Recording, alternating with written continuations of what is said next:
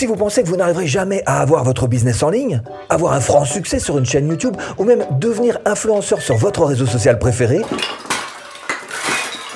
c'est certainement parce que vous faites une des erreurs que je vais vous montrer dans cette vidéo. Qu'est-ce que j'en sais? Bah, Peut-être que je les ai faites moi-même. Et peut-être même que quand je les ai arrêtées, bah, du coup, les choses ont un petit peu changé. Quand vous réussissez, est-ce que vous vous dites jamais, euh, bah, peut-être que c'est dû à la chance? Ça vous est jamais arrivé de sentir une sorte de boule d'angoisse comme ça à cause de vos erreurs au boulot? Est-ce que vous êtes sensible aux critiques, même les plus constructives hein? Vous vous dites que peut-être bah, vous n'êtes pas si compétent, même dans votre domaine d'expertise. Ou pire, n'avez-vous jamais eu l'impression que tôt ou tard vous serez découvert comme étant un imposteur? On estime qu'environ 70% des gens connaîtront tôt ou tard, au moins une fois dans leur vie, cette mauvaise expérience. Un conflit entre la manière dont vous vous percevez vous-même et celle dont les autres vous perçoivent. Mais on va régler ça. Pour vous aider, on va focaliser sur le point de départ. Hein. Le doute. Le doute est le pire des mots car il les suppose tous. François de la Rochefoucauld. Si vous saviez le nombre d'élèves dans mes formations business qui sont touchés par le doute, pire, tous ceux qui ne se lanceront jamais parce qu'ils sont eux complètement submergés par le doute. Pourtant, tous veulent absolument gagner de l'argent sur Internet, réussir sur Internet, avoir leur propre business, euh, bah voilà, carrément changer leur vie. Mais euh, il y a un doute. Des doutes. Doute sur le fait de ne pas se croire à la hauteur. Doute sur ses succès. Incapable de réellement évaluer ses réussites, on en arrive carrément à minimiser ses succès. Ça peut même aller jusqu'à être sévère, sévère avec ses échecs, rien se pardonner. Heureusement, j'ai eu de la chance. vous avez jamais pensé ça, vous? Jamais remercié la chance?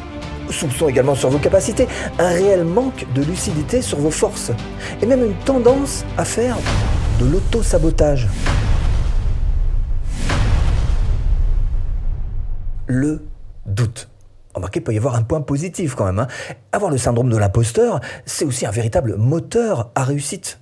Mais le problème, c'est qu'en général, il peut y avoir un côté euh, cercle vicieux parce qu'on a tendance à être persuadé qu'il faut qu'on travaille beaucoup plus que les autres pour réussir.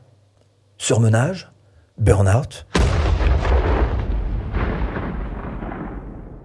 Et vous y croyez dur comme fer, et rien ne pourra changer d'ailleurs ces croyances, vos croyances limitantes, même les preuves les plus tangibles. Et si on allait chercher un petit peu au fond de vous-même? C'est pas très dur, hein. j'en connais qui ont réussi à ouvrir et à passer la porte de ce syndrome de l'imposteur, et ils l'ont fait juste en acceptant de se prêter à ce jeu de questions-réponses. Sortir la tête de l'eau, prendre confiance en soi, bosser sur Internet pour s'ouvrir la voie sur une autre vie. Et pour ça, il faut trouver la cause de ce syndrome, la cause de ce syndrome de l'imposteur. D'abord, aller chercher dans la jeunesse de votre existence. Peut-être une éducation un peu rigide, une enfance surprotégée. Ben, ça peut être une explication. Mais ça peut être aussi dû à votre propre caractère. Un peu de perfectionnisme Est-ce que vous êtes anxieux Est-ce que vous cultivez un sentiment d'insécurité, de culpabilité? Ça compte. La nouveauté, bah oui, ça aussi, ça peut être une autre cause. Se lancer dans une nouvelle activité, par exemple sur Internet, vous n'êtes pas encore tout à fait à l'aise. En fait, l'idéal, ce serait carrément de réussir à vous définir un petit peu plus précisément que ça. Et l'idée, ça va être d'essayer de trouver dans laquelle de ces cinq catégories reconnues par les experts vous êtes. Les perfectionnistes, ah bah d'éternels insatisfaits, hein. ils pensent toujours qu'ils pourraient faire mieux, ils ont du mal à voir leurs forces, qui sont d'ailleurs masquées à leurs yeux bah, par leurs faiblesses. Deuxième type de profil, le surhomme.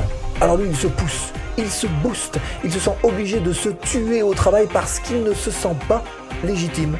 Et puis il y a celui qu'on appelle le génie naturel. Alors lui, il est ambitieux. Parfait.